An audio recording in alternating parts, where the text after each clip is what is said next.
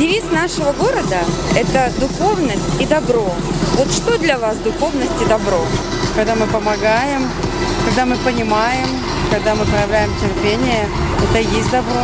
Что может объединить всех людей? Я думаю, стремление за хорошее и хорошему, не знаю, за мир, за то, чтобы жили хорошо. Вы сами видите созидательное общество.